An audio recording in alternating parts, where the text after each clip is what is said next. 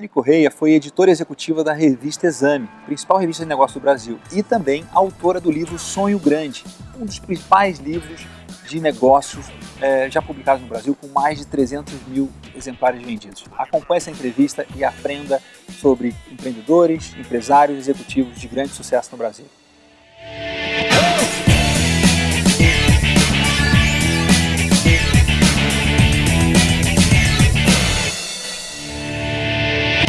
Cris, muita gente te conheceu como autora do best-seller Sonho Grande, que ficou um livro muito famoso, que todo mundo conhece, né?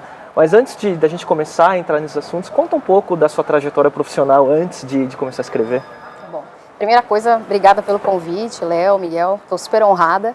É... Bom, minha carreira, eu sou jornalista e sou especializada em negócios e gestão, né? E eu trabalhei na revista Exame quase 12 anos. Comecei como repórter e aí fui fazendo toda a carreira até chegar à editora executiva.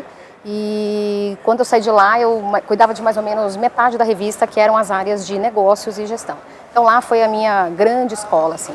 É, eu acho que eu jamais poderia ter escrito um livro como Sonho Grande se eu não tivesse passado tanto tempo lá escrevendo e editando matérias compridas, né, matérias longas, porque é tanta informação que na hora de você colocar tudo junto, se você não tem um pouquinho de experiência em como associar aquilo tudo, ai, vira o samba do crioulo doido, você não sabe por onde começar. É legal. Muito legal. Tem alguma coisa de aprendizado assim do processo de fazer revista que você levou para o processo de fazer um livro?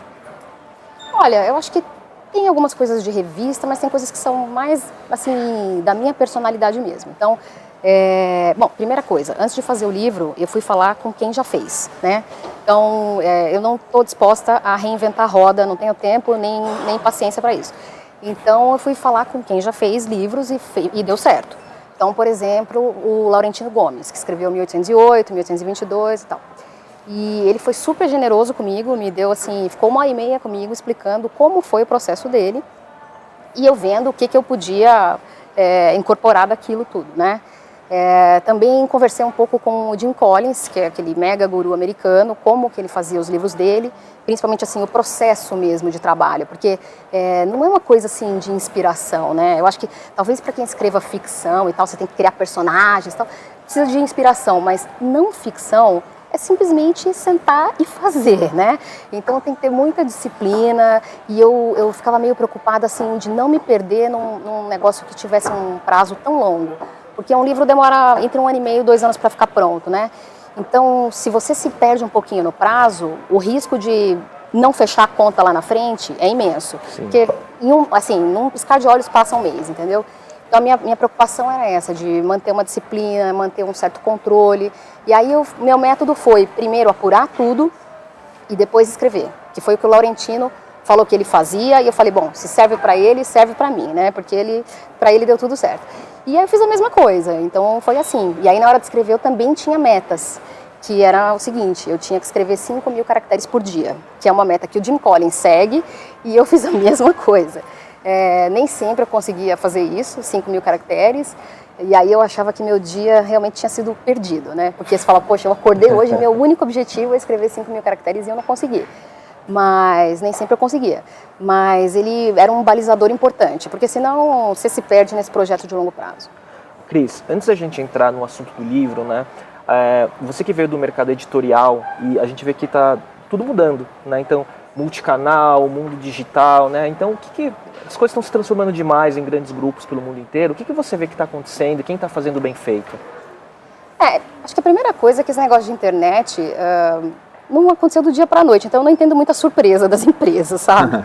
é, outro dia até eu vi um cartoon que falava assim, era um cartoon super legal, porque reuniam vários executivos numa mesa de reunião e um deles falava assim: bom, a gente precisa começar a pensar que talvez esse negócio de internet não seja provisório. é isso, né? Então, assim, a internet está aí há quanto tempo, né?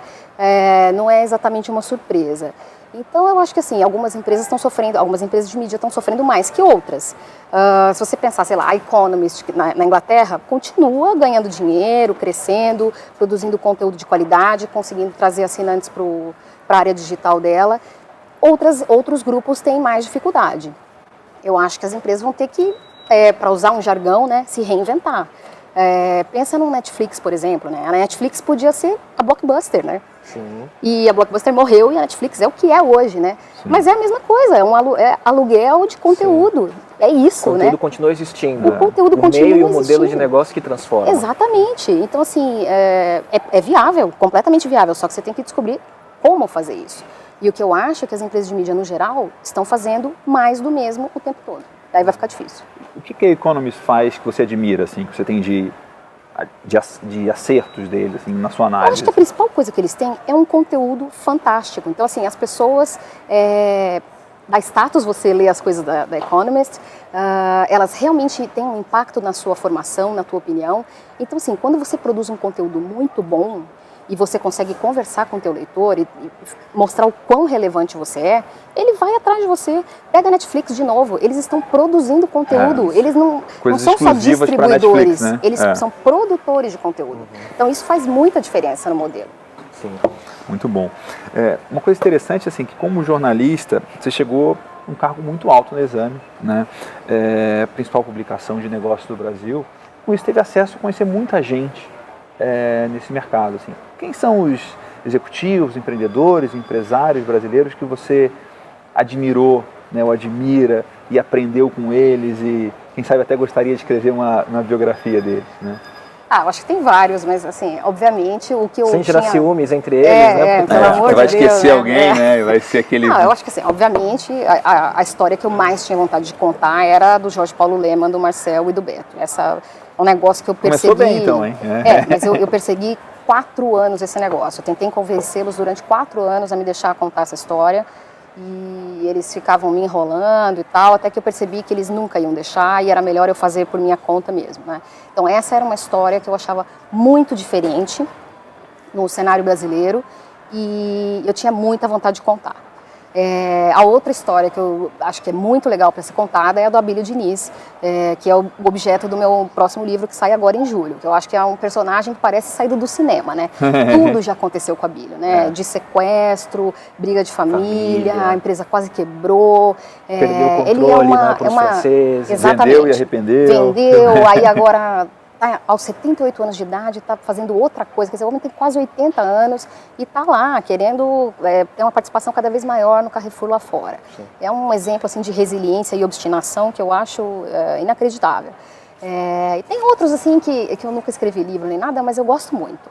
Um deles é o Willy Horn da Cirela, que eu acho assim um Ele é uma empresário figura, né? muito diferente, né? Ele tem, ele é um judeu praticante e tal, e muito apegado a valores religiosos. Então as entrevistas com ele é, eram muito diferentes das entrevistas que eu tinha normalmente com outros empresários. É, eu gostava muito de falar com ele. Acho que é um cara assim com quem eu aprendia, né? Que eu acho que isso que era o legal das entrevistas. Eu tinha uma oportunidade de ter professores incríveis, né? Claro. E com esses eu tinha mesmo. O Cris. É, é tipo a gente aqui, né? A gente também tem esse formato de Nossa, se eu sou a melhor você professora, aqui para né? poder aprender. E já tem uma li- inspiração pra gente. e já tem uma lição aqui no que ela falou, que é o grande livro que você queria escrever, você descobriu que se você esperasse a permissão de quem era a- o, né, O objeto, o objeto da história, não ia rolar. Não e ia aí rolar. você fez sem ninguém deixar. Pois né? é, isso aí foi até curioso, porque é o seguinte, eu estava muito obcecada em fazer esse livro, assim. Eu me lembro da minha, da minha terapeuta na época, falando assim, mas Cristiane, ótimo. existem outros empresários, você pode escrever sobre outras pessoas. E eu falava, mas eu não quero, eu quero fazer esse livro. E, e eu fui almoçar com um antigo chefe que eu tinha, o Eduardo Oineg, e eu falava que eu queria muito fazer o livro, mas eles não autorizavam e tal. E ele falou assim, mas Cris, faz. Eu falei, pô, mas como eu vou fazer um livro? Os caras não vão colaborar. Aí ele falou, ó, pensa que em vez de um livro, são, sei lá, 25 matérias de capa. Você já fez quantas matérias de capa sem o personagem principal colaborar? Eu falei, ué, várias. Então pronto, pensa né, em 25. bloquinhos, assim, né? São- Quebrou a meta, né? Pronto, aí, aí, aí ficou mais fácil de eu, de eu entender, né? Ver os passos, É, né? é, ele trouxe mais pro, pro chão, assim. E quando eu saí desse almoço com ele, eu já saí decidida, que falei, ah, vai rolar.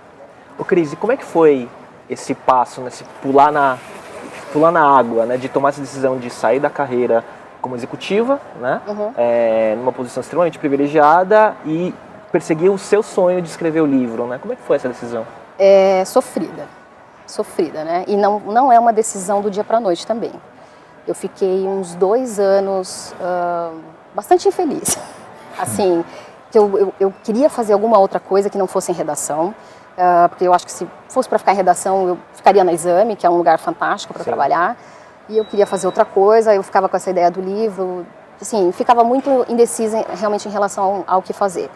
Uh, e até que chegou uma hora que, que eu falei assim, puxa, não dá mais para protelar, entendeu? Então eu acho que foi por exaustão, sabe? Eu enrolei, na verdade, o quanto eu pude, porque é muito difícil você abrir mão de um emprego que você tem um monte de benefício, bônus, não sei o quê, reconhecimento. E as pessoas me falavam assim, nossa, mas no Brasil ninguém lê, o livro não vai vender. é, como os três não, assim, sempre se esconderam. Tinha gente que quando eu falava sobre o que era o livro, não sabia nem o que era. Eu falei, esse negócio não vai vender nada. Né? e, mas eu, eu não estava preocupada quanto ia vender. Eu só queria contar uma grande história, que é a única coisa que eu sei fazer na vida é contar história. Né? Pode ser em revista, pode ser em livro, pode ser em qualquer formato. Eu só sei contar história. Então, é, chegou uma hora que, claro, também você faz um pé de meia, porque ninguém é louco, né? E, e, tenta, e tenta. E se der errado, você põe o rabo entre as pernas e vai fazer outra coisa. Então você já responde uma pergunta que eu teria que é, você tinha noção do que viria, do sucesso que poderia ser? Não, ninguém tinha, ninguém tinha, nem a editora também. A, a editora, assim, nos planos mais uh, enlouquecidos, achava que ia vender 50 mil exemplares Nossa. na vida toda.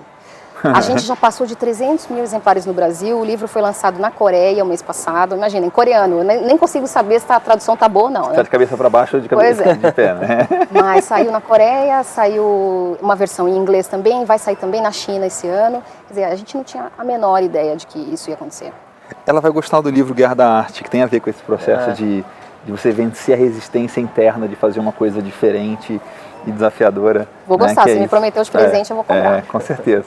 E uma outra coisa também que ela falou é que o fato de você escrever um livro, que são 25 capas, né? É, você só vê a primeira capa depois que você terminou tudo, né? Como é que é esse processo de... Porque aí você tem aquele... É, você não tem feedback imediato, né? Você não tem não. satisfação imediata. Não. Na, na exame você escrevia e na, na semana que vem você sabia que tinha sido legal ou não. É. E o livro não, né? Você demorou um tempão para saber se deu certo é. ou não. A única coisa que, que aconteceu nos dois casos foi que eu mandei o primeiro pro, para os meus editores. Mais porque eles estavam achando que eu tinha sumido do mapa do que, do que outra coisa, assim. Então eu mandei o primeiro capítulo só para tranquilizar, olha, estou fazendo mesmo, né? E, e, aí, e aí é com você, você tem que ter confiança do que você está fazendo, porque se muita gente começar a interferir durante o processo, aí, não sei, na minha opinião, fica um pouco confuso. Sim. Porque na, na tua cabeça está estruturado, às vezes no texto ainda não está, você vai e volta. Então, se você ficar é, distribuindo por aí durante o caminho, eu acho que complica um pouco. Você tem que confiar tem que confiar. E no final você tem que ter pessoas que, assim, em quem você, em quem você confie, que vão te, que vão opinar sobre aquilo e dizer o que está bom, o que, que, precisa ser mudado. E tem que ter assim a humildade de aceitar as opiniões, né? Porque também não adianta você dar para as pessoas lerem e depois falar assim, não, não, né? você não sabe o que você está falando, eu vou deixar do jeito que eu fiz.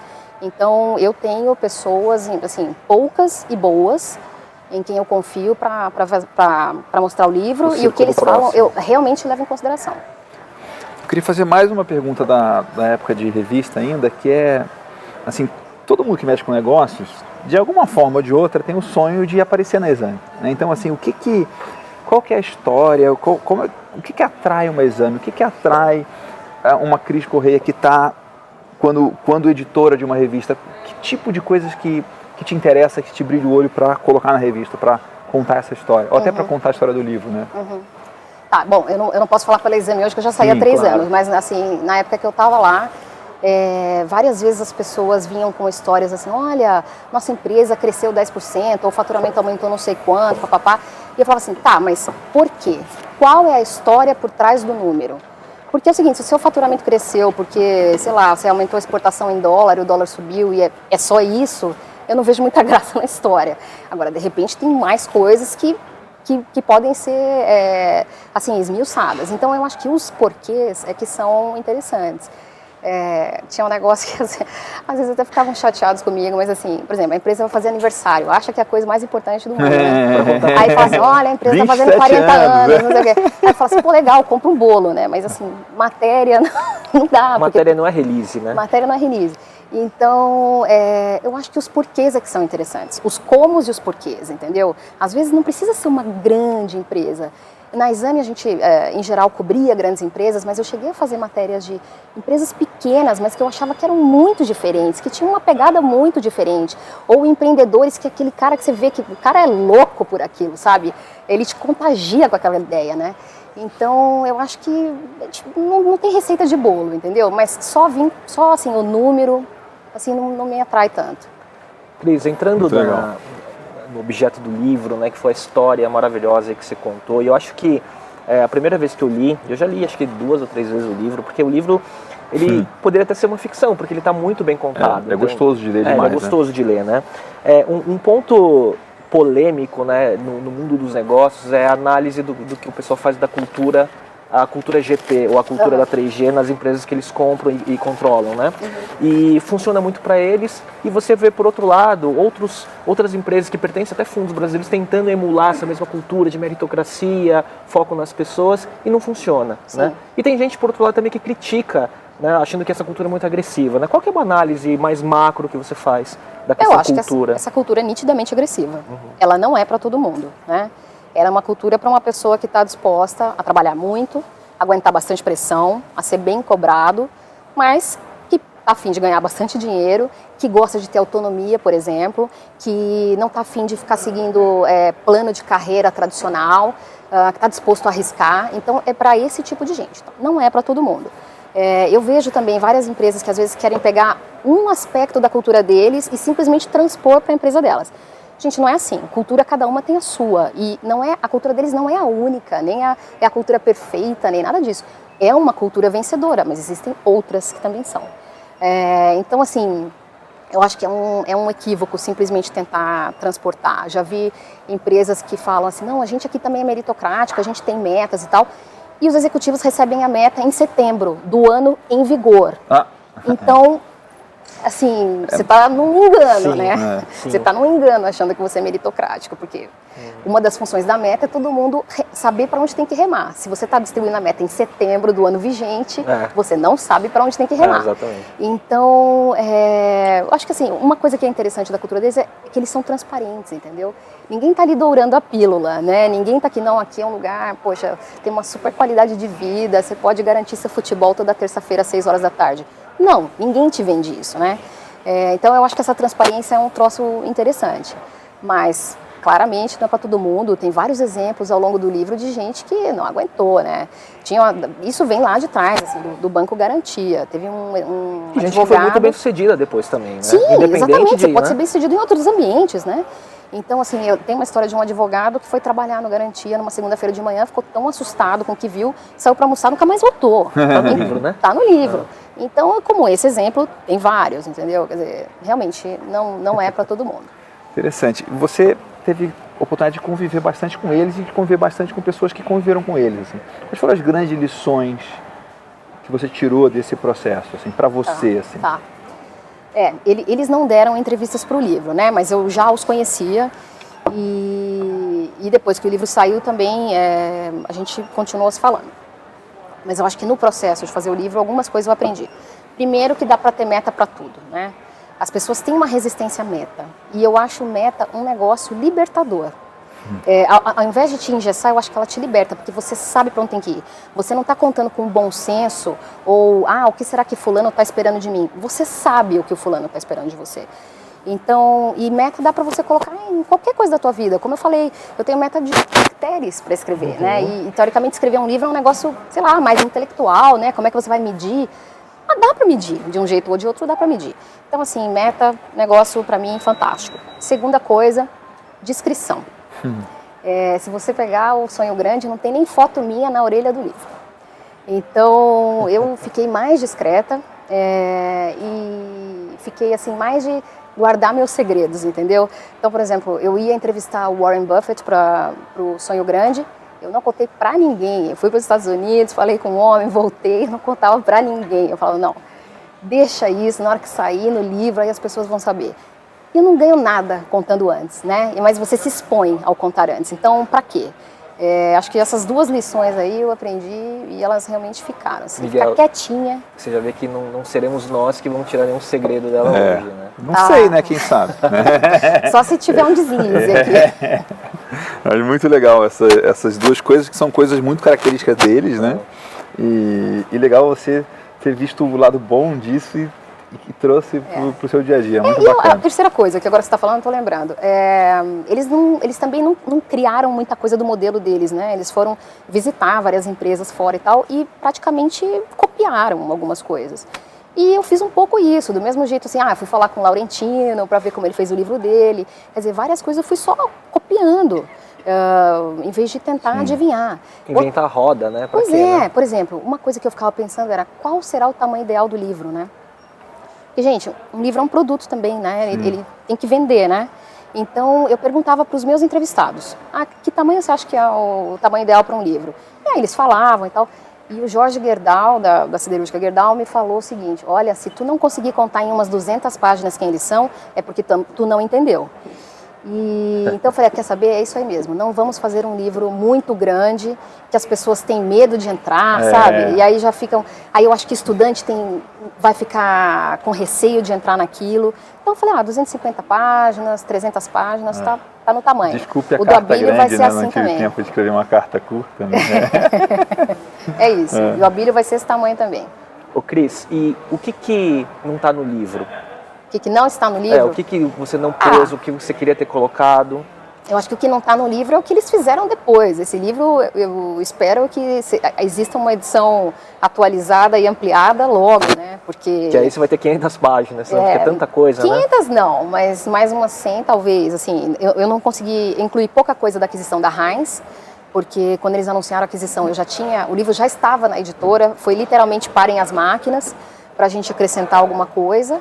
E agora que eles compraram Kraft, também não tem nada. Então essas últimas aquisições, ela, o livro já está defasado. E o que que você gostaria de perguntar para eles, assim? Para eles, É. É. Uma coisa que eu acho que é interessante é hoje qual é o sonho grande deles. Porque assim, eu já entendi que esse negócio do, do conglomerado de alimentos e bebidas, mas ele já está claro para todo mundo. Então eu fico pensando que talvez tenha uma outra Tem uma outra coisa coisa depois, né? que a gente não está vendo, entendeu? É, porque, ah, legal, alimentos e bebidas, estou vendo. O que será que eu não estou vendo? É né? que naquela algum- época ainda não estava tão claro como agora, Não. porque eles estavam começando a comprar Heinz ainda. Exatamente. não é? Não, e o sonho grande deles vai mudando, né? O sonho Sim. grande já foi ter a maior cervejaria do mundo. Tá, ticamos, É. o que vem depois, né? É. Eu acho que está expandindo o horizonte à medida Exato. que eles vão construindo e vendo que eles podem, né? É, é, o sonho grande vai subindo, a barra vai sempre subindo. E tá, o que será que eles estão pensando que eu ainda não vi? E ninguém viu ainda também. Isso foi de alguma forma aprendizado para você? Você aplicou isso para você? De o sonho grande também, subir a barra? Ah, eu acho que sim, né? Acho que sim. Tem que, tem que ir pensando grande. Mas você guarda, o sonho grande você guarda para você. Né? Você não Sim. fica anunciando. A melhor, sei lá, você vai anunciar, as pessoas que trabalham com você têm que saber para onde elas têm que ir. Mas tirando isso, não precisa anunciar para ninguém. É, Até porque o sucesso que o livro teve, como você disse, como foi inesperado, até amplia teu horizonte a entender onde que dá para ir, né? Sem dúvida, sem dúvida. é. Cris, assim, falando um pouco do tema, porque muito do que a gente fala aqui no Mind Arena é sobre empreendedorismo, inovação. é, a gente começou muito lá atrás falando sobre startups de tecnologia, que ainda é um tema muito recorrente para a gente, né? Como você vê essa moda do empreendedorismo no Brasil hoje em dia, que, que vem crescendo cada vez mais? Ah, eu acho esse negócio sensacional. Empreendedorismo é uma palavra que a gente nem falava 10 anos atrás, né? Então, eu acho que é uma coisa, assim, muito legal as pessoas é, acharem que, puxa, existe vida dentro das empresas, carreira, tal, que pode ser muito bacana, mas existe uma vida que é você lutar por aquilo que você acredita, né? A única coisa que às vezes eu fico um pouco preocupada é que também as pessoas, tem gente achando que todo mundo vai ser Mark Zuckerberg. É, É, não é assim, né? Não é assim. Mark Zuckerberg tem um, Facebook tem um. E também a outra coisa que às vezes as pessoas dão uma certa romanceada é que é fácil. e é justamente o, O oposto. é. Então, eu só acho que assim, as pessoas que, que trilham esse caminho é, têm que ir pelas razões certas, sabe? Porque elas têm uma coisa que elas querem muito fazer e que elas não conseguem fazer onde elas estão trabalhando. Enfim, vai pelas razões certas, que aí eu acho que tem toda a chance de funcionar. legal. Muito legal. É, o que, que você está analisando hoje, assim, para para empreendedores? Né? Como é que é a sua visão sobre a, o cenário brasileiro, assim, político, econômico, assim? Você está... É, tempos difíceis, né? Tempos difíceis. Eu acho que não, não dá muito para adorar a pílula. Mas hum, eu acho que mesmo em momento de crise, sempre tem alguém que vai ganhar dinheiro. Pode ser você, pode ser seu concorrente. Alguém sempre vai ganhar dinheiro. Então, acho que primeiro, é, são oportunidades de você ficar mais eficiente, porque nas épocas de vacas gordas todo mundo libera, né? É que nem quando você está de férias e você aumenta o peso sempre, uhum. porque você está relax. É, e quando assim a economia está tá ótima e tal, as empresas ficam mais uh, suscetíveis a gastos. Então acho que é, uma boa, é um bom momento para você se, se reorganizar internamente e ficar atento ao que vai acontecer, entendeu? Porque sempre tem alguém que vai ganhar dinheiro.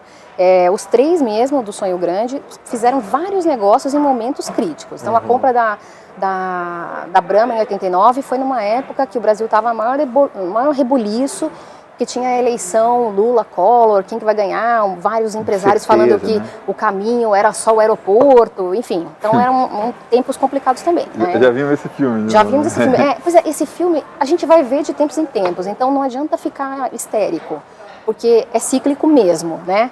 Então, assim, vai pensando o que, que dá para fazer e o, e o Marcel Teles tem uma frase que eu gosto muito, que é, ele fala que na vida de todo mundo sempre passam os cavalos selados. Um, dois cavalos selados, três cavalos selados.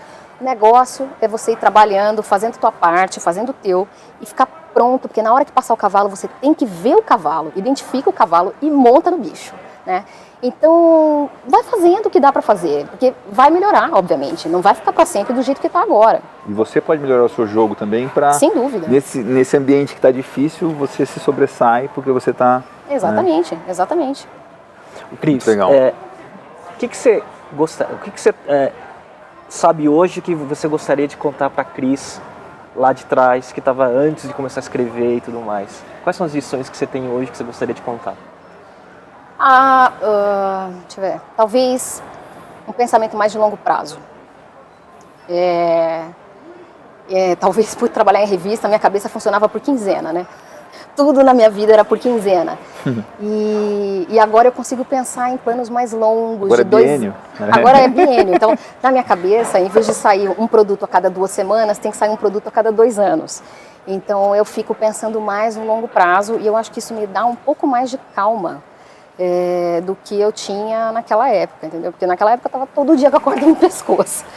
E, e agora não, não, é todo dia, né? Alguns dias sim, outros não. Mas a, a, coisa de pensar mais no longo prazo, que eu acho que é um troço assim, imprescindível para qualquer empreendedor, é, eu acho que eu aprendi mais nesse período agora.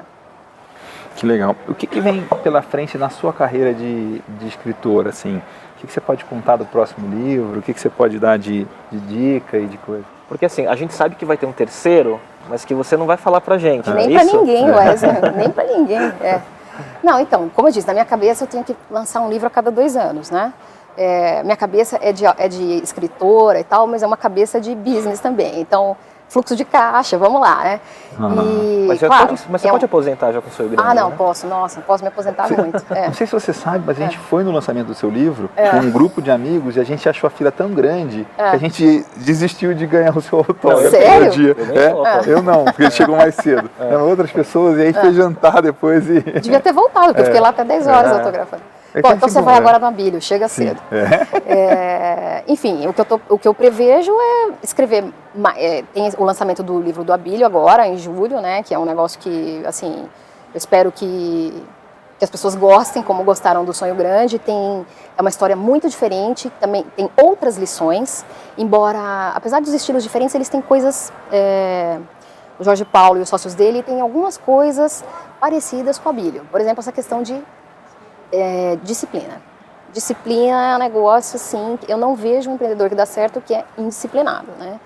Então, você pode ser um estilo mais para meritocracia, você pode ser um, um, estilo mais como o do Abílio, mas algumas coisas estão ali sempre presentes, né? E disciplina é uma dessas coisas. Uh, mas o Abílio tem outras lições para ensinar. Quer dizer, alguém que conseguiu fazer uma virada numa empresa que estava quase quebrando, numa empresa familiar, olha, aquilo ali, quando as, eu estava é, fazendo a revisão do livro nesses últimos dias eu lia lendo, eu falava assim, gente, como esse homem aguentou, porque era uma pressão enorme, uma empresa já grande, assim, as pessoas fazendo, assim, quase que perguntando não se o pão de açúcar vai quebrar, mas quando o pão de açúcar vai quebrar. Então ele passou por momentos assim muito difíceis. Enfim, e depois do, do livro do Abílio, eu vou, eu já tenho um, outro projeto engatilhado também nessa área de negócios barra gestão. Acho que vai ser um livro mais parecido com o Sonho Grande, que é um livro de gestão, do que propriamente uma, uma biografia. Vamos ver aí o que vai rolar. Legal. Isso é uma coisa que a gente, em rodas de amigos nossos, a gente já fala assim, não, porque a Cris vai ser a grande biógrafa brasileira de empresários, de empreendedores, de executivos, né? Uhum. E aí já virou até uma piada interna nossa de falar assim, não, porque se der muito certo no meu negócio, daqui a 30 anos a Cris vai querer escrever um livro sobre, que, sobre a história que a gente fez quando estiver aposentado. Já. Tomara! É.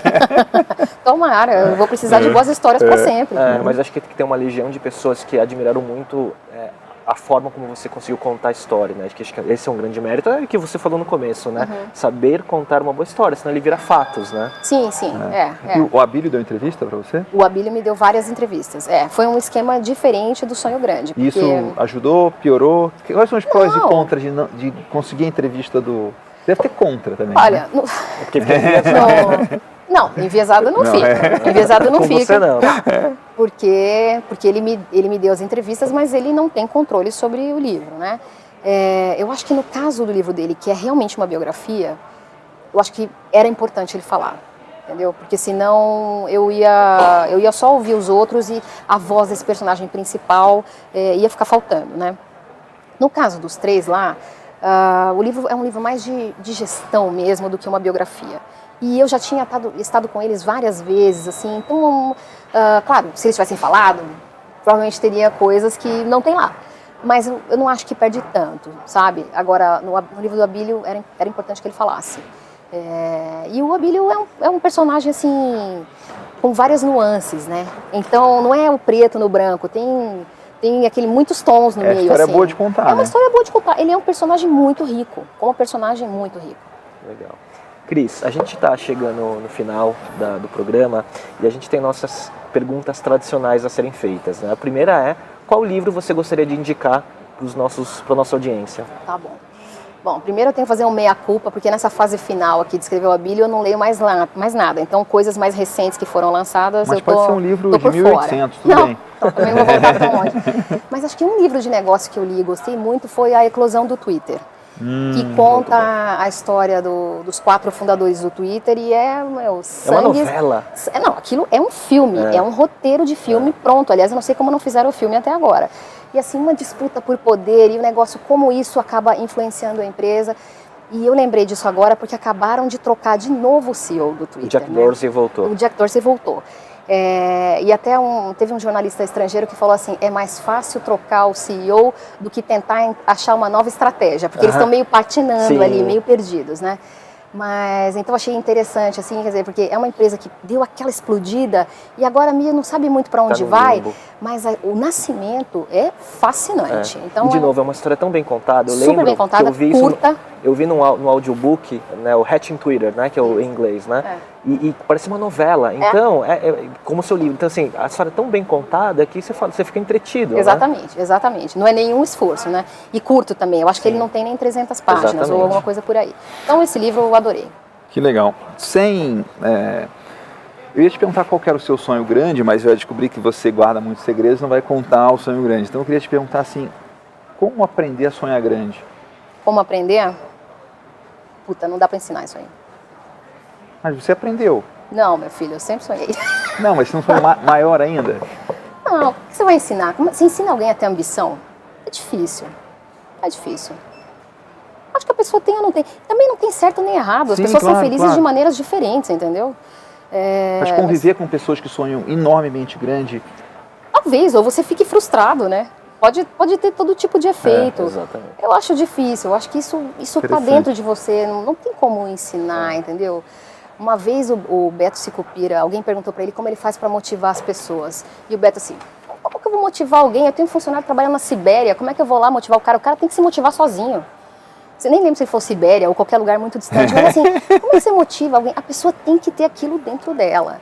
É, não dá para você abrir a cabeça da pessoa e falar, olha, você vai ser ambiciosa. Não sei. Cris, segunda pergunta. Qual lição de empreendedorismo você deixa para o público que está assistindo? De tantas histórias que você já escutou. Olha, eu nunca encontrei um empresário que estivesse fazendo o que está fazendo pelo dinheiro. Então, pensar primeiro no dinheiro, eu acho que é um erro, entendeu? O dinheiro, o dinheiro vai ser uma consequência e vai chegar uma hora que, se tudo der certo, você vai ficar tão rico que o dinheiro é indiferente, né? É, por exemplo, Warren Buffett, o terceiro homem mais rico do mundo, ele tem 84 anos e está trabalhando. Certamente não é pelo dinheiro, né? É, é por tudo, mas não é pelo dinheiro. Jorge Paulo, 75 anos. Você acha que ele está aí fazendo esse monte de coisa pelo dinheiro? Não é. é. Então eu acho que assim, se preocupar com o dinheiro é, é a motivação errada, Sim. tá? Eu acho que isso é o mais legal. Muito legal. A última pergunta é uma pergunta diferente, que a gente gosta do programa chamado Man in the Arena, né? Homem na arena, pessoa na arena, quem faz aqui, né? Então, a gente quer sair do assistir e entrar no fazer. Então, que desafio que você pode passar para quem está assistindo o programa um desafio que, é, que seja uma coisa que ela consiga colocar em prática até sexta-feira da semana que vem. Tá bom. Né? Uma coisa que tire da zona de conforto e que você acredita que se ela fizer de alguma forma vai se tornar melhor. Hum. Pergunta difícil, né? É. É, as pessoas têm dificuldade de mudar, isso é do ser humano, a gente tem medo de mudar, né? Eu, para sair da exame e fazer o livro, demorei dois anos, uma, uma decisão que demorou dois anos para ser amadurecida. Então não é um negócio fácil às vezes é mais fácil a gente fazer pequenas mudanças, sistematicamente, né? Então, se alguém está insatisfeito com qualquer coisa na sua vida e está achando que precisa mudar e não sabe como, minha sugestão seria, sei lá, durante uma semana, faz cada dia uma coisa que você nunca fez. Qualquer coisa. Pode ser um caminho novo para o trabalho, pode ser começar um esporte novo, pode ser qualquer coisa. Só para te mostrar que é possível e que existem outras coisas no mundo além daquilo que você está vivendo naquele dia, entendeu? Então, vai tentando passo a passo. Isso não é sonhar pequeno, é só fazendo passo a passo, Sim. né? Mini Porque hábitos, né? Mini hábitos. Ah. E aí você vai escalando, entendeu? Porque o sonho grande, ele nunca vem de uma vez. Ele vai indo, né? E é como a gente estava falando, os três lá tiveram um sonho grande no passado, que não é o mesmo de hoje, certo? Então, é, faz pequenas mudanças. Eu acho que você vai ganhando confiança e tal. E na hora que você quiser fazer uma grande, ela vai acontecer naturalmente. Isso daí, muito legal. Cris. Muito obrigado. Obrigada. Prazer pelo sucesso. Aqui. A gente admira muito o seu trabalho. É. Obrigada. E a gente estará lá para pegar Chega a fila enorme. Chega é, fila enorme, que dessa vez então, porque né, antes era, não era uma descoberta ainda, agora vai ter gente pedindo autógrafo né, em todos os lugares. É. Agora, já? É. 21 de julho. 21 de julho? Isso. E local já tem? Ah, tá definindo. Então a gente, a gente informa depois quando... nos nossos canais. Isso. Muito bom. Cris, obrigado. Legal, obrigada a vocês, adorei. Muito legal ter você aqui. Foi ótimo.